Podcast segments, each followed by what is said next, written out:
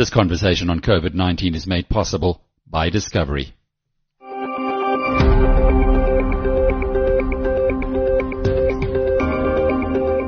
Hello, I'm Alec Hogg and welcome to episode 19 of Inside COVID-19.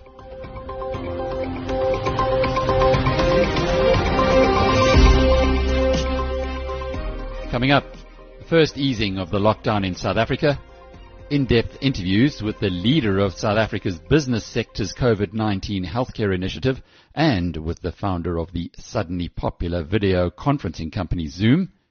We'll have news of a good start for the free online consulting service and lessons from Germany, which has started to ease restrictions on its citizens. Inside COVID-19 from BizNews. First in the headlines today, South Africa's National Command Council on COVID-19 has announced a gradual lifting of the lockdown.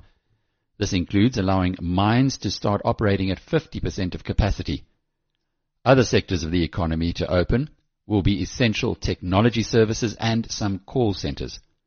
The Minerals Council welcomed the news, saying its members are equipped to screen, test and manage employees that are COVID-19 positive. At a media briefing today, Minister Nkosazana Dlamini-Zuma announced that the restriction on informal traders will also be lifted, but the ban on alcohol and tobacco sales remains in place. We've also agreed that the mines must start operating. They'll start operating at 50%, and then the minister, through directions, will ramp them up to full capacity in an orderly way but there are strict conditions around how the miners must come back. And those conditions include that there must be screening and testing of the miners uh, that would be coming back to the mines. And the industry must provide quarantine facilities for those mines that might, miners that might need it. And the mining companies must arrange for transport for the employees, the South African eh, component of uh, employees. Because of the extension of the lockdown, it's clear that we need to make sure that there are warehouses that are open, that supply components for essential services, whether it's water, whether it's electricity, whether it's either essential services and facilities, hospitals, and so on. So those warehouses must be uh, operational to make sure that all those things that need to be repaired, maintained, uh, are done. And also water tanks should be installed that have been supplied by government to areas where there is no water. And also vehicles that are used by people who are in essential rendering essential services should they need repairs emergency repairs that that should be opened uh, for them. And so those professionals who do that will have to be now working. But also for homes private homes if you have a burst pipe or something goes wrong with your electricity, you should be able to call a plumber, a professional plumber or electrician to come and sort that out. So we're saying that also is now opened up.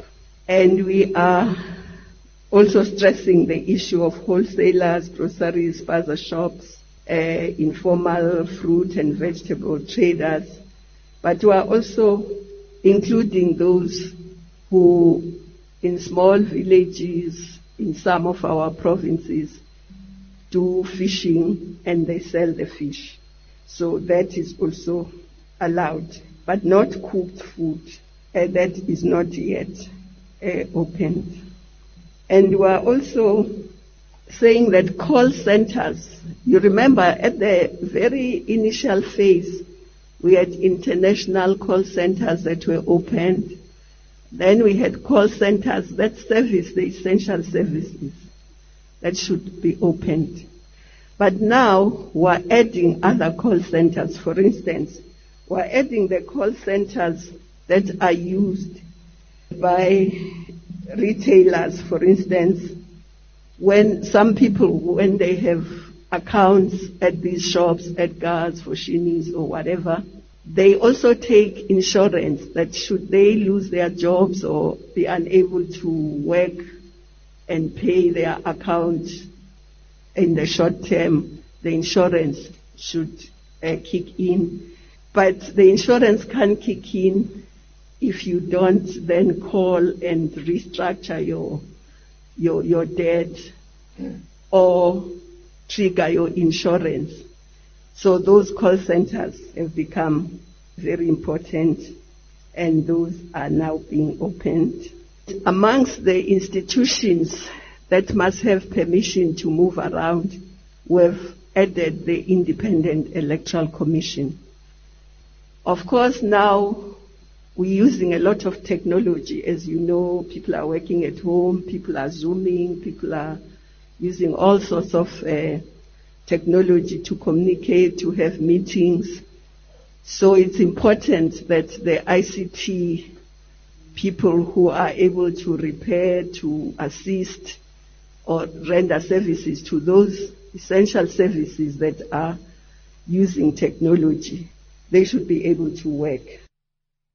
The economic cost of COVID-19 continues to rise with 5.2 million Americans filing for unemployment benefits yesterday, taking the total in the past month to 20 million. The country's $350 billion small business loan program is now going to require further cash injections after it was exhausted today. In the country's epicenter of New York, Governor Cuomo announced that residents will now have to wear masks or coverings when they go into public places, and he extended the lockdown to May the 15th. In Japan, Prime Minister Abe declared a nationwide state of emergency and plans to pass legislation that will give 100,000 yen to each person. That's a payment equivalent to 17,500 rands. Worldwide confirmed cases of COVID-19 are now at 2.1 million. Deaths are at 140,000. In South Africa, Discovery Health Medical Scheme has set aside 2.3 billion rand from its reserves to support an immediate contribution holiday for businesses that have between 10 and 200 employees. They can now defer two months of the medical scheme's contributions. The company says these contributions will be repaid over a period of up to 12 months after the deferment with no interest charges. Discovery is one of 21 major companies whose executives has thus far followed the example of President Cyril Ramaphosa and donated one third of their salaries for the next three months to help fight the virus. The list includes South Africa's big six banks, its two major mobile phone companies, Remgro, Mr. Price, Woolworths, and Sibanye. South Africa's Finance Minister Tito Mboweni reckons sub-Saharan Africa will require $100 billion to respond sufficiently to the COVID-19 pandemic, plus another $40 billion of additional resources for what he says are, quote, based on the kinetics of the pandemic, unquote. Mboweni was addressing a virtual meeting of the International Monetary Fund's traditional spring gathering. On a lighter note, here's a lovely story from our London correspondent Linda van Tilburg. 99-year-old Captain Tom Moore originally wanted to raise a thousand pounds for NHS charities together by completing a hundred laps of his garden before his hundredth birthday. But he smashed his target after more than 650,000 people made donations to his fundraising page. As he finished the challenge, Captain Moore said, I feel just fine. I hope you're all feeling fine too. By midday, his Just Giving page, which temporarily crashed shortly after he finished the challenge, was showing donations of 13 million pounds. Inside COVID-19 from BizNews. On Monday, Business for South Africa provided a sobering perspective of the challenge that COVID-19 presents to South Africa. Board member Martin Kingston warned that the economy could contract by 10% this year, with a million workers potentially joining the unemployment queues. On the upside, considerable progress has been made on sourcing protective gear for health workers and in the expansion of COVID-19 testing. Both are critical building blocks in the planning as South Africa works towards gradually opening up its fragile economy. What follows is a wide-ranging interview with Stavros Nicolaou of Aspen Pharmacare. He's been seconded to the Business for South Africa operation where he heads up the healthcare group. Business for South Africa has come together across all sectors of business and has set up three clusters, economic cluster, a, a labor workplace related cluster and then a public health cluster. Each of these is aimed at a different, uh, a, a different aspect of business's response to the pandemic. I'm the stream lead of the public health cluster. Presumably you have to have equipment that protects the health workers. And we heard at the press conference earlier this week that there was 1.7 billion rands worth that is either on order or in the country? So, Alec, we've got, uh, so we've, our, our, role is very much to, to fill the gaps where the deficiencies and, and, uh, in PPE and, uh, medicines, vaccines, wherever it might be. Um, so in our assessment that we've done, and we've got great support from the, the big four audit firms, they, they provide us, uh, the uh, project, project management capability and resource that we need to do all of this. So there's a team of 200 plus people that are working here on this. And in our assessment, to fill the gap, understanding that you're still going to have your normal operators that continue to bring product into the country. Ours is a supplementary and complementary role to that. Fill, filling the gap means that in the next four to eight weeks, we'd need to buy around 1.6 to 1.7 billion rand worth of PPE. Um, and we have an order book so far of around 790 rand, uh, 790 rand, and around half of that has already been procured and executed, and the rest is on order. So we have, uh, we've achieved roughly from an order book point of view, around a third of what we need to achieve. But I, I must just hasten to add that we had an example yesterday where the shipment that arrives isn't, doesn't uh, meet the quality standard that's been uh, represented to us and that sort of shipment you would reject. So it does become a bit of a moving target, but uh, we, we're getting more wins than losses here in the stuff that we're importing. So that's important, I think. What exactly are PPEs? What are you trying to uh, bring into the country? So P- PPE is an acronym for personal protective equipment, and uh, in in the in the clinical and and health worker space, this involves a, a number of different things that are going to give that healthcare professional or essential workers. Some essential workers require these things as well. They might not be healthcare professionals, but they're essential um, it provides them protection against the infection um, or the transmission of the infection, and it also allows them to operate more freely when they're dealing with patients. Typically, it involves things like masks, either surgical masks or what we call N95 masks. So N95 masks um, are, are resistant to to viruses, and of course, COVID is a virus. Um, it involves things like gloves. Uh, here we're talking about um, we, we, we talk, we're talking about gloves of uh, that you use in the surgical setting, but also in the examination setting. It, it involves things like gowns, surgical gowns, aprons. Um, there's covers that you wear. They're called shoe covers, and uh, those are the type of things that we're looking at here. Some people will include ventilators in that. That's not the correct place to, to fit the ventilators in. So PPE is just purely the garments that protect the healthcare professionals from contracting the infection. What about the testing equipment? So our countries uh, embarked on a, and this is a very critical element, uh, critical not only in the healthcare space but also to critical to the economic decisions that are taken um, peri and post lockdown. Our countries embarked on a on a on, on a mass screening and testing campaign. Um, we currently have capacity to carry out across the private and public sector in our country 25 to 30,000 tests a day.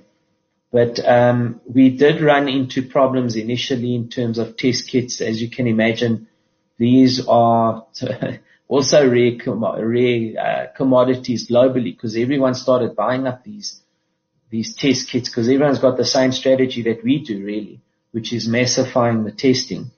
So we did have problems initially. Supplies have been stabilized. They've come into the country.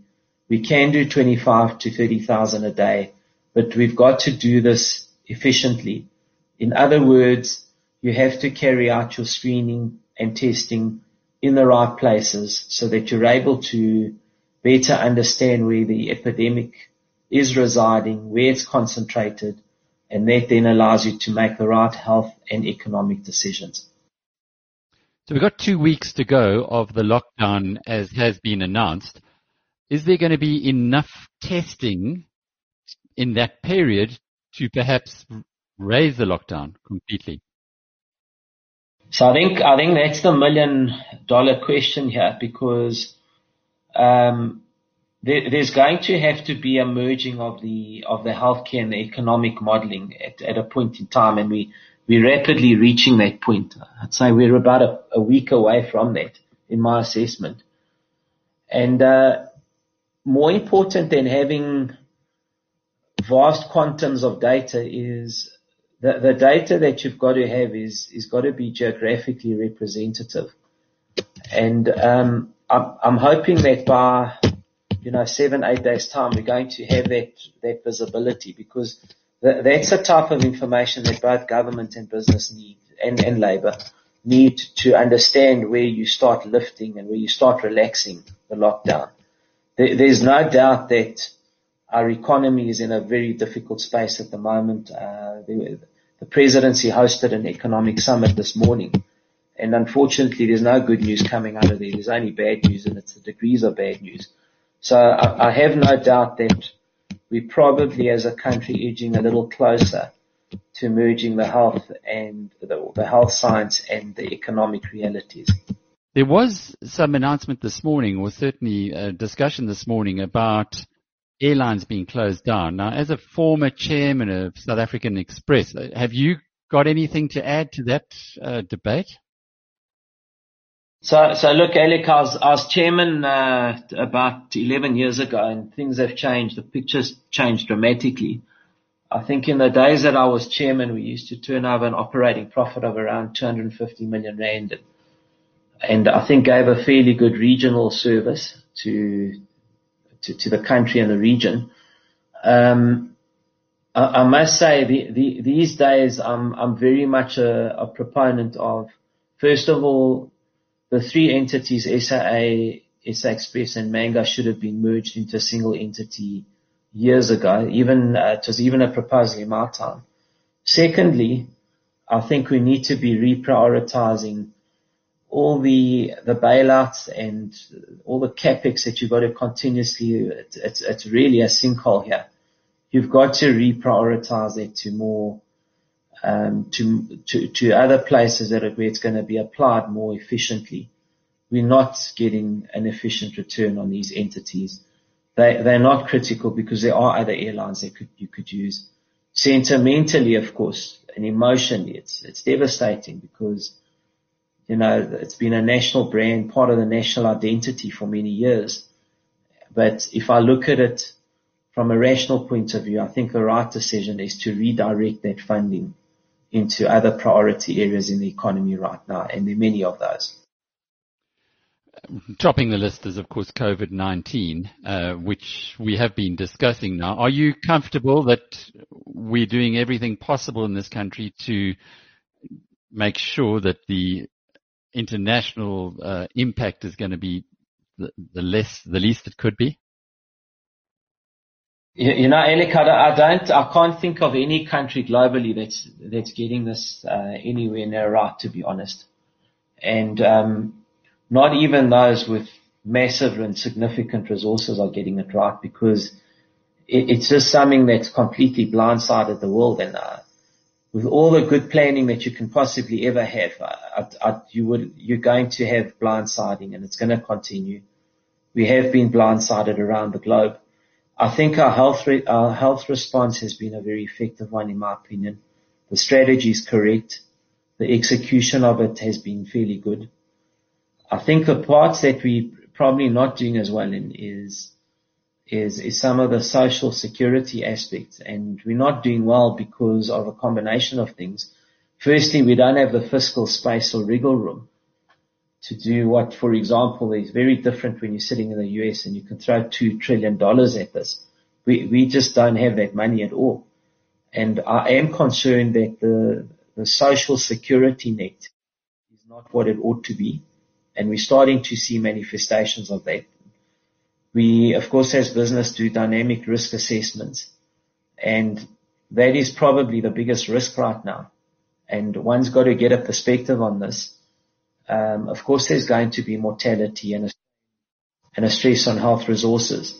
But if you, you, you shouldn't lose sight of the poverty levels that exist in the country. And I'm, I'm, I'm not going to be wrong, I don't think, if I say that if you look in 12 or 18 months time, in the top 10 mortalities, you won't find COVID, but you'll find the usual poverty related diseases like HIV and malnutrition, etc. So one's got to get a real perspective here. So the short answer to your question is, I think at a, from a health strategy point of view, I think Minister Mkhize and his team have done, have done well.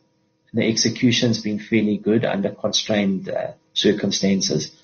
Our, our social security response could have been better, I believe. How do you see this all playing out from here? So look, I'm, I'm seeing this, uh, I'm seeing this in three phases. Um, and, and I know when the clinical experts presented the other evening, they, they had it in eight, in eight phases or stages. I'm seeing this in, three phases. And, generally this is business as a, a view as well. Firstly, stage one is the current lockdown phase that we're in. And that's very much a consolidation and a preparedness uh, phase. Phase two is going to be the gradual relaxation or lifting of the lockdown and dealing with the economic recoveries. Uh, sorry, the economic realities. And then the third phase is restructuring and rebuilding the economy.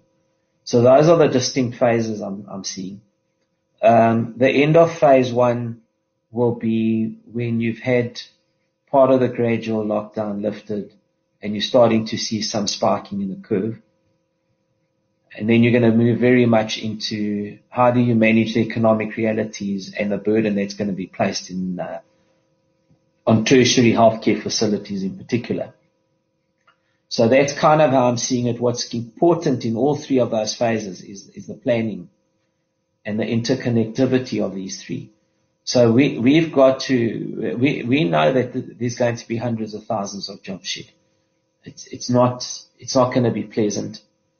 Um, and you're going to have to restart the economy and it's going to be a bit like looking at, I think every generation at some point in time goes through this whether it's a generation that had to recover from the Second World War or the one that had to recover from the Great Depression, or you could even say a, a post a post apartheid uh, economy in South Africa. There, you, every generation goes through these difficulties, but the importance is how do you respond and how do you recover from those difficulties? I think that's the important thing, and I think that's where we need to get the national mindset geared at. Right now, I'm, I'm, I'm detecting a lot of de- dejection because I think the economic reality sort of three weeks in are starting to, they're starting to bite and, and people are starting to get an air of desperation. And I think we need to channel that into what, how do we change the national mindset to one saying that this is the recovery and the recovery is going to only be determined by how well we restructure the economy. The economy has been due for restructuring anyway. There's significant structural reforms that are required. And maybe that's the little silver lining we can take out of this. We haven't had the courage to restructure. Maybe this is the time now driven by an air of desperation. Mr. Nicolau, where are we in those three phases? So we, we, we're edging towards the end of phase one, which is this, this containment lockdown phase. And I, I think as soon as you start seeing a gradual relaxation of that and uh, like the clinical expert said the other evening, you, you're going to have a spike in the curve. There's absolutely no doubt. It's unavoidable. This has really bought us time. The, the, the, the slight protraction of phase one has bought us time to better gear up for what's going to come in the tertiary facilities, the healthcare facilities. But it's also allowed us to build up more data. The data set's going to be better. And if you've got a better data set, you can make better decisions. So that's really been the purpose of this phase down, uh, this first phase, I should say, the lockdown. And it's unfortunately bringing towards the end of it, bringing the economic realities uh, home to roost.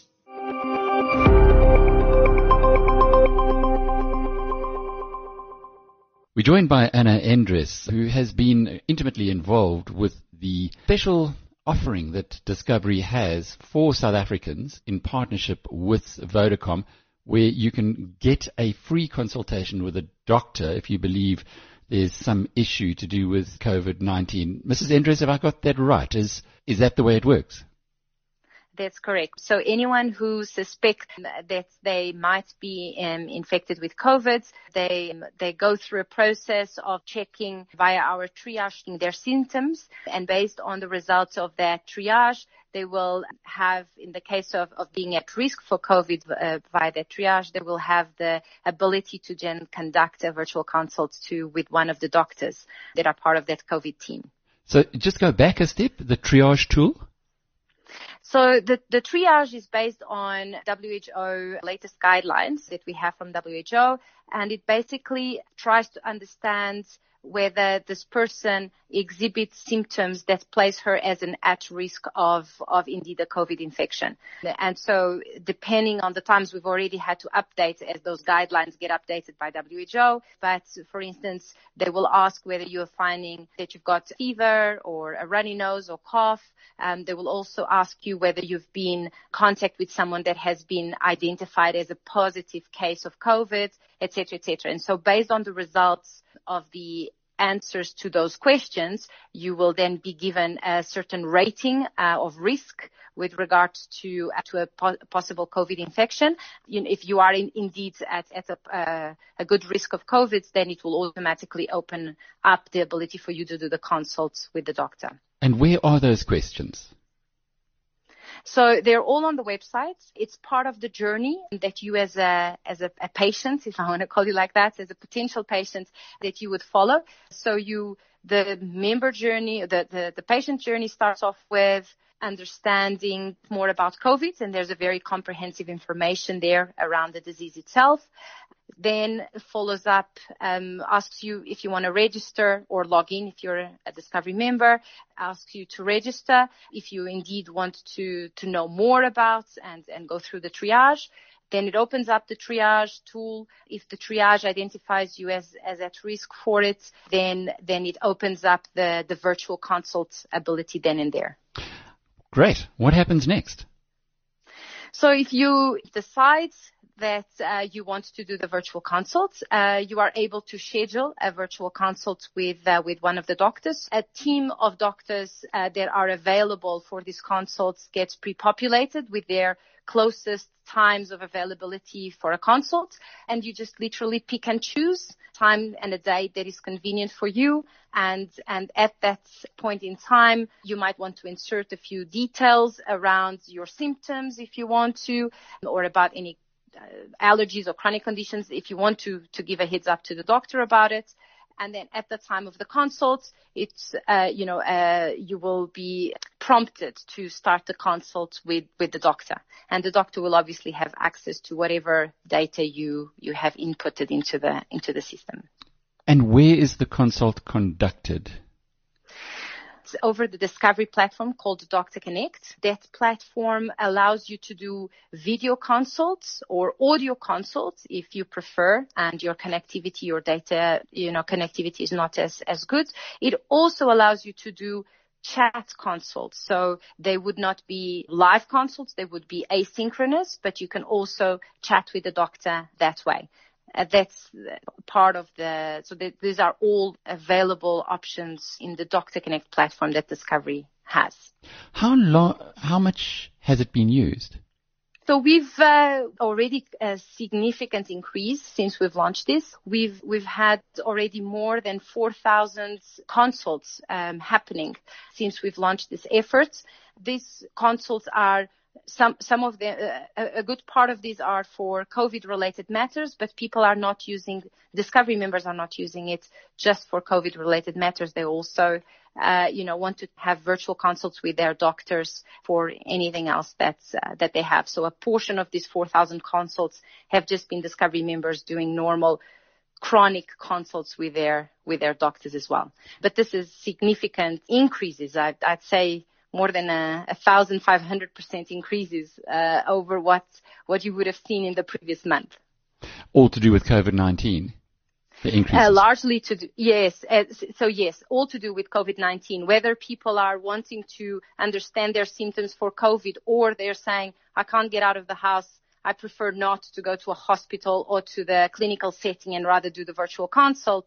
So for those two reasons, it has significantly bumped up the number of, of virtual consults. Is this aligned with the Vodacom offering? Yes. So the Vodacom offering is the specific one for for COVID consults, and in that offering, uh, Vodacom and Discovery has jointly put significant funding towards COVID specific consults. And in that offering, we've opened up not just for obviously Discovery Discovery members, but for the entire South African population. And so anything to do with, with the COVID, any consult on the COVID side of things includes not just Discovery members, but indeed the, the whole South African population that's, that goes through that journey. So, Mrs. Entries, if I can just get this correct, if somebody were to inquire through Vodacom, uh, through the, the Vodacom service that uh, that has been quite well uh, articulated, would they come through this platform as well, or would there be a different process? It's the same platform. So say that you are a Vodacom subscriber. Um, you go to the Vodacom website, for instance, and you see there a lot of information around COVID. Once you press there and you decide that you want, actually want to continue with, with a virtual consult, you are automatically routed to this common platform that both Vodacom and Discovery are jointly using for this partnership. 4,000 sounds like a lot of people. Are you guys happy with the take up? We are definitely happy with, uh, with the fact that we can help and contribute the risk tracing and, and the treatment of, of this disease in South Africa. Uh, we estimate that a lot more will come and will be requested, a lot more consults, virtual consults will be requested and initiated in the next few weeks and, and months because we, we, we expect that the, the disease's uh, trajectory will, will still increase and more and more people will find themselves passing the triage tool and, and having indeed already symptoms. So we, we think that this is just the beginning actually of the usage of, of those, those consults and that fund. So just so that we understand it correctly, there are two ways into the consultations. The one is via the Discovery website where you have the triage tool, which is very easy to find. The second one is via the Vodacom service. Uh, how do you how do you physically get through the Vodacom service? Is there a number to call? It's actually all online. This isn't a, a, phone number to call. So if you go through the Vodacom's website, you will see a big banner there that is COVID related and you press on the banner and it will just uh, follow through as an online journey all the way to, to the different steps that you may encounter. Similarly on the on the discovery side, uh, if you go to the discovery website, you will find a big COVID banner. And once you start from that information hub around COVID, it will take you through that journey if that's how you want to proceed. It's also available on the, the discovery app, uh, the, the, the, similar journey, um, but it's not a, a phone number to call. It's all really online. Mm. From your perspective, I'm sure, uh, given that you head of Discovery's Health Services, you would be learning a lot from the experience. Uh, could you see uh, these learnings being applied elsewhere? Absolutely. I mean, we are learning uh, exactly, you know, what uh, doctors and what patients and, and members find easy or less easy as, as part of the platform. We are, you know, also um, understanding how we need to change and improve and evolve this platform moving forward. So it's all been um, very good, very good learning across the board. And like I said, I mean, I mean, discovery has had this platform for about three years now, and we are now almost like stress testing uh, really the platform, the usability, all of that, because there's a lot more people engaged in it, and we're so happy to to see it that way. So you're able to adjust and maybe smooth out the wrinkles. Absolutely, and it's it's a continuous process and uh, and we we are able, like I said, even just from a triage perspective, we've uh, already made two adjustments on the triage tool because as the guidelines evolve, we immediately change the triage tool to reflect that.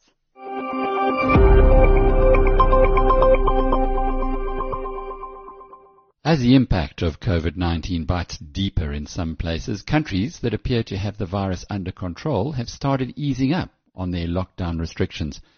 Latest of these is Germany, which in the first world is being pointed to as the template for handling the pandemic. It has relaxed COVID-19 restrictions on much of daily life, but there's no return to the old normal. Here's our partner at the Wall Street Journal, correspondent Bojan Pancevski. Essentially what happened was they locked down gradually in March over the period of a week. Since March 24th, we've had this sort of relatively strict lockdown and since then authorities have been observing the figures, essentially the growth of the number of infections and what they call R is is what they consider uh, the most important metric and R stands for reproduction rate. That basically means how many persons does one infected patient pass on the virus to. Now that figure has dropped to one or about one, around one in Germany. That means that one infected person infects just one other person. And when the figure goes below that, they feel they will feel confident to lift most of the restrictions. For now, we're we're going gradually here in Germany, but you know it's difficult to make comparison with the United States or elsewhere because different countries are at a different stage of the epidemic. Germany has from early on been testing massively, much more than most other nations, and they've been able to sort of assess the number, the true number of infections. That, I think that can be said for the United States and for most other nations, in fact. So you have the unknown sort of number of infections, which which is a problem. Knowing the figures more or less correctly allows policymakers to make decisions, such as the decision that was made today in Germany. Also, they, however, you know, introduced a huge caveat of they will be watching the development, and if they see the figures going up again, they will introduce the restrictions again. So we're we're, we're probably looking at a sort of a on and off for the next few months, or perhaps even a year. As the Chancellor Merkel said, this is not a return to normal life. Normal life will not return until a cure is found or until a vaccine is discovered. So until then, we, we, we shouldn't be hoping for normality as we knew it before the virus. Essentially, they will now uh, reopen all stores that are up to 800 square meters. It's basically sort of mid-sized to, to larger stores. All of them will reopen. Some of the services will, will return. Then schools will gradually start opening as of the first week of May, meaning that the, the older students will lead the way because the government believes that with older students, that means teenagers essentially, you can you can reason with them and explain the social distancing rules and the new hygiene rules, which are expected to be very strict. So that will be the gradual opening. Essentially, here in Germany, the lockdown never really included the industry. So what you have to know is that 80% of manufacturing is, is up and running still. The car makers, however, which is the flagship industry of Germany, they voluntarily stopped operations because dealerships were closed and because global demand basically dropped as soon as the epidemic engulfed most of uh, the countries of the world. So car makers voluntarily stopped and they they announced that they will now sort of start reopening production, but that will obviously very much depend on demand. There seems to be a sort of a mixed reception of this because people kind of re- expected that this lockdown will go away sooner. And in fact, what the government is saying is they are essentially saying the measures will not go away. For example, measures such as the ban on more than two people who do not live in the same household going out in public together still remain. So essentially that means that if you and I don't live in the same household, we can go for a walk, but we can't be joined by a third person. That will not be allowed. So, you know, bars and restaurants will remain closed indefinitely. Hotels will remain closed indefinitely. So it's a, it's a mixed bag and, and some people are growing quite frustrated, especially the parents of younger children and, and, and kids who go to kindergartens and, and daily care, daycare you know, these facilities are not reopening yet. So that, that is a frustration for parents who have to work from home and then they have to keep their children's weight with them. So, you know, it's a bit of a mixed reception, but uh, at least they're seeing the end of the tunnel. There is a light at the end of the tunnel and I think there is a sense that there is a gradual path towards normalizing life somewhat. Inside COVID-19 from BizNews.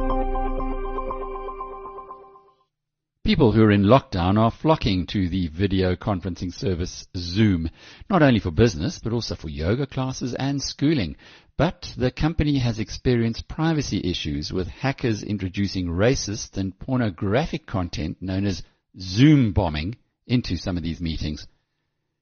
Chief Executive Eric Yuan told Bloomberg hosts Carol Massar and Jason Kelly that his IT team has made mistakes – but it is working 10 times harder to provide stronger security going forward.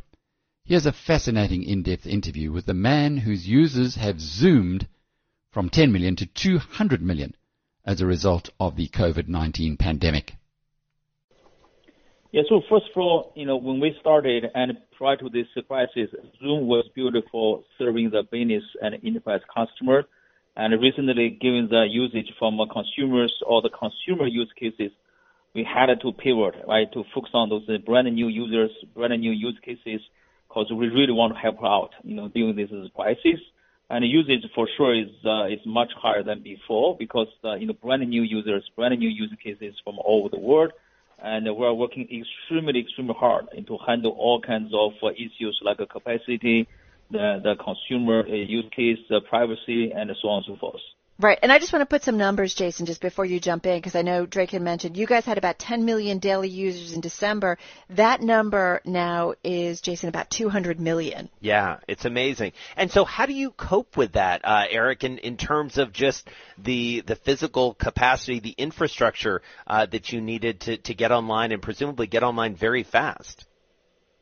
First of all, it's extremely, extremely hard. We had to change the software, but what's more important is that I actually really, really appreciate uh, two of our partners. Without those two partners, well, I think we cannot survive. You know, every night we needed add, you know, several thousand servers, and you know, Andy, the CEO of uh, AWS, Amazon, you know, did a great job. His team, his infrastructure really helped us, and Oracle, uh, Larry, and Safra, their Oracle Cloud also helped us a lot. I think those two great partners and really help us to scale our backend and give us more capacity. Without Amazon, without uh, Oracle, I think, you know, we are, we already have a huge problem.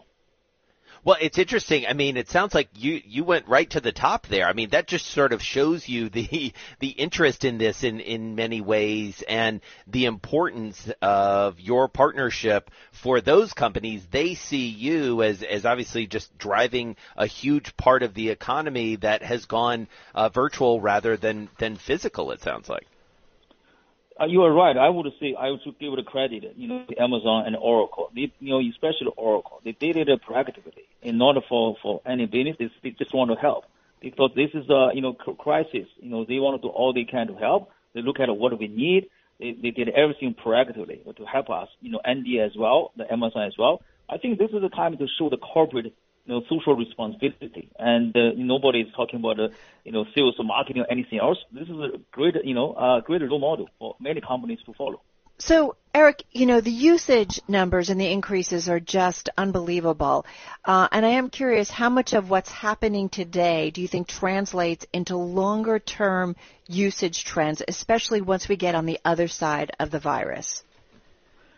That's a great question for now, and we really, really do not think about that. The reason why for now the number one priority is make sure serving the existing users well, fix all the privacy, any potential security issues, and because this is a critical time, this is a crisis. Right? As long as we can keep the, the current you know, working from home already very challenging to help every Americans and, uh, you know, okay at home and also make sure the help the economy. That's our top priority.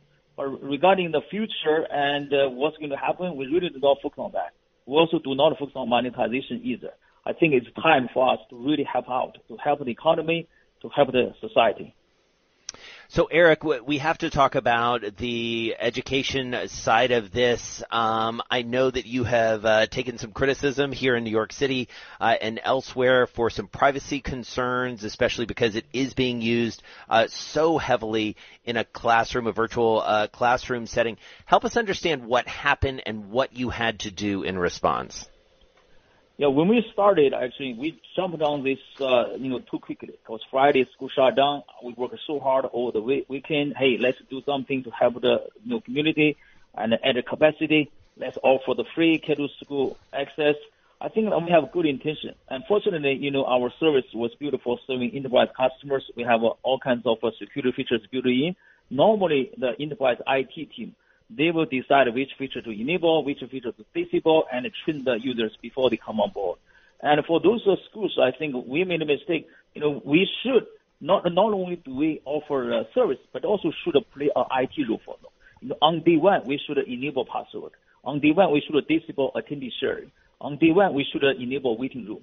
But after learn that, we take, you know, we took quick actions already, and this issue, those issues are already fixed. And uh, but New York, you know, City's public school, we're still in the process working together with them because you know a lot of public schools and in New York, they all work work together with us directly, and they want to manage, you know, more like manage uh, all the schools with a master account to make sure enforce the security setting right. I think they are doing the right thing, and in the process, still working together with us now. So, you know, some of the other concerns were, I mean, Taiwan was concerned about um, data that was going through um, and traffic that was going through Chinese data centers. From what I understand, you folks have said that you mistakenly sent that traffic through. Um, has that stopped completely? That completely stopped last Friday. I want to clarify that it's not every meeting sent to, to China. This, that's why people, I guess, probably read the headline news and then. In the future, after read and understand what's going on, hope they are going to change the decision back. The, the problem is we have a global distributed meeting center. Mm-hmm. So for, if you and I will have a meeting here, suppose both of us, we should connect to our US data center. But in extremely rare cases, and the one of the attendee had a connection problem, and we tried many, many times, go back to our backup, get backup data center. Backup data center has a configuration problem, and also the, the server in China also there. So meaning in the rare, rare cases, it's, by the way, it's random. It's very, very random. Also, that's our Zoom China data center. Plus, we also know which meeting, what time, which participant had a connection problem, you know, routing through our Zoom China data center. We have all those information, and this issue already completely fixed. Not like you know all the data sent to China or, or in something like this. There's a pattern. No, it's completely ran, random. We have all those logging data, so that's why we have a high confidence. Right. I guess they may not know that for now. Well, and let me ask you too. I mean, I'm curious what your response is to the news that Google, um, SpaceX, Tesla, they're not allowing employees to use Zoom because I think some of what you said about with privacy concerns or other problems is it's because it's non-business users who don't know how to set things up securely. These are companies that certainly know how to do that. So what's your response to those companies not allowing their employees to use Zoom? Yes, SpaceX was our customer before, and also, and I think even before this, because you know we made a, a mistake. You know, our iPhone client and uh, embedded, uh, you know, Facebook SDK. You know, some of the, you know, not a sensitive personal information, you know, send it out. And uh, that's the reason why, you know, even before this, you know, this is, this, they feel like, hey, we need to really focus on those kind of problems. I think that's why we are going to freeze any new features in every three months. We double down, triple down on those, uh, you know, the, the, the issues. And I think we are going to win the trust back. And, uh, you know, that's, uh, we are going to work 10 times harder and to win the trust back for, for those users. And so, Eric, you know, another sort of looking ahead question in the sense that I think we all uh, agree to some extent or another that our lives, our world has fundamentally changed here. And I do wonder as more companies, you know, start to think about remote, we're thinking about changes in commercial real estate. We're thinking about all these ways that, that our lives have changed, how we communicate personally, how we communicate with with business, look around the corner for us. How does this platform, how does your platform change? How do you sort of keep ahead of competitors in some ways? So that's a great question. I think because of this crisis, hopefully this crisis can end very, very soon. It's, you know, so painful for everyone. I think after this crisis, I think the way to work is very, will be very, very different. And the, the I would say, you know, to work from home might become uh, very common now right? And because, you know, for now, more like a stress test to see if working from home works or not. I think it does to some extent. So, and also the consumer use case and the business use case, I think the boundary is not, a, uh, you know, very, you know, the, the clear anymore. So that's why we need to rethink about, you know, on the one hand, we keep serving our big enterprise customer. That's our focus. And also given the so many consumer use cases, you know, how to make sure we really balance that, really focus on privacy, really focus on security. That, that is something, you know, it's, it's overnight, you know, we, we are facing this kind of problem. And it's pretty tough, and we're, we are taking these kind of things very, very seriously. So in terms of the privacy concerns, and also there were concerns about you sharing, you know, Zoom sharing data with other companies. Um, I think whether it was Facebook and some others. Um, is that not happening? So the Facebook issue is already fixed. I would realize in two weeks ago, and w- within 24 hours, we already fixed that. Essentially, that's uh, we embedded a Facebook SDK into our iPhone client, and we did not know we did not know when we initialized SDK, you know, some of the device information, again, not a personal sensitive information, and send it to the the Facebook. So we do not know that. It's more like a software bug. We already completely fixed that within 24 hours, mm-hmm. and uh, yeah, so that issue already fixed. So we never wanted. We, ne- we never have any intention to sell any customer data to any other third party. So how do you, I, I mean, I guess another future looking uh, question here, Eric, this is a question that we're asking so many leaders uh, that we talk to, entrepreneurs, investors, college presidents, everyone. We just spoke with the CEO of McGraw Hill, who obviously is very familiar with your work, uh, being in the education space, and and we do wonder what does the world look like uh, on the other side of this. You know, you mentioned uh, work changing, you mentioned our, our lives changing, but what are some ways maybe that we're underappreciating in terms of how the world will be different as we start to figure out this new normal? Uh, that's a great question. For now, actually, for us, you know, seriously, we just focus on two things. You know, scalability, make sure service keep the service up, and also double down, triple down on our investment on privacy and uh, deal with any you know potential security issues. And other than those two things, and uh, we we I really do not have a bandwidth to think about that because this is full of uh, uncertainty. This is unprecedented, and uh, it's really hard. You know, every business is struggled, or we also struggled, right, to, to kind of uh, never realize this kind of use case and the traffic. So we we really do not have bandwidth to think about, you know, the, the future. Just to, you know, focus on today, you know, keep the service up, but wait a minute, wait a minute. Eric, you are someone who, you know, anticipated the future that we would need a service like this that was easily usable. Do you anticipate though that maybe when we get on the other side of the uh, virus that we do have a world where more people are much more comfortable talking this way? There's got to be some, you know, you know, put on your futurist hat some at some point, you know, that you see, you know, a different kind of future or do you not? That's a great point. You are so right. We should. I believe we should. But for now, we just, uh, you know, need to put all the effort, you know, focus on the scalability and privacy and, uh, you know, as I mentioned earlier. But uh, this is a great point. I, I, I think you are right on. But uh, this should be something we need to think about, you know, very, very quickly and seriously. I do want to ask you one thing because I am looking, you know, we're Bloomberg, we love numbers. You know, you are a company now with a $34 billion market cap and about 622 million in revenue. What is necessary for you to really grow into um, that market cap valuation? What do we need to see from Zoom in the next six to 12 months for that to be justified? Because if you look at a PE ratio, it just doesn't make sense at this point. So what do you need to do to really grow those revenues to grow into that market cap? You know, I, I'm essentially I'm an engineer, right? So I like to focus on something, you know, that can be under our control. For anything that out of our control, I, I really do not know what had happened. You know, even last year, you know, we went public and our public mentioned, you know, and the stock price is too high. Seriously, I had no idea. And maybe everybody think the future is about video communication. For now, I seriously I had no idea. If you ask me, I personally think this stock price is, is too high. I mentioned it last year. I would have went public already, and I keep mentioning that. You know, for now it's still high. You know, I think uh, you look at uh, the P. You're so right, and this is a number just ridiculous. I, I, and again, this is out of our control. I never pay attention to stock price.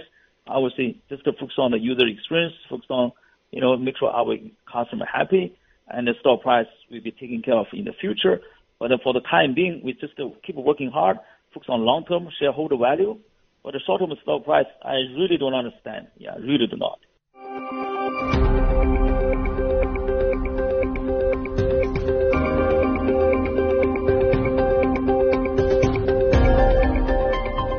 Has been episode 19 of Inside COVID-19.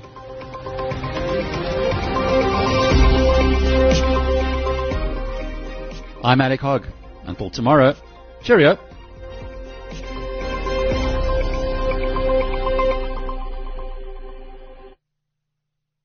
This conversation on COVID-19 was made possible by Discovery.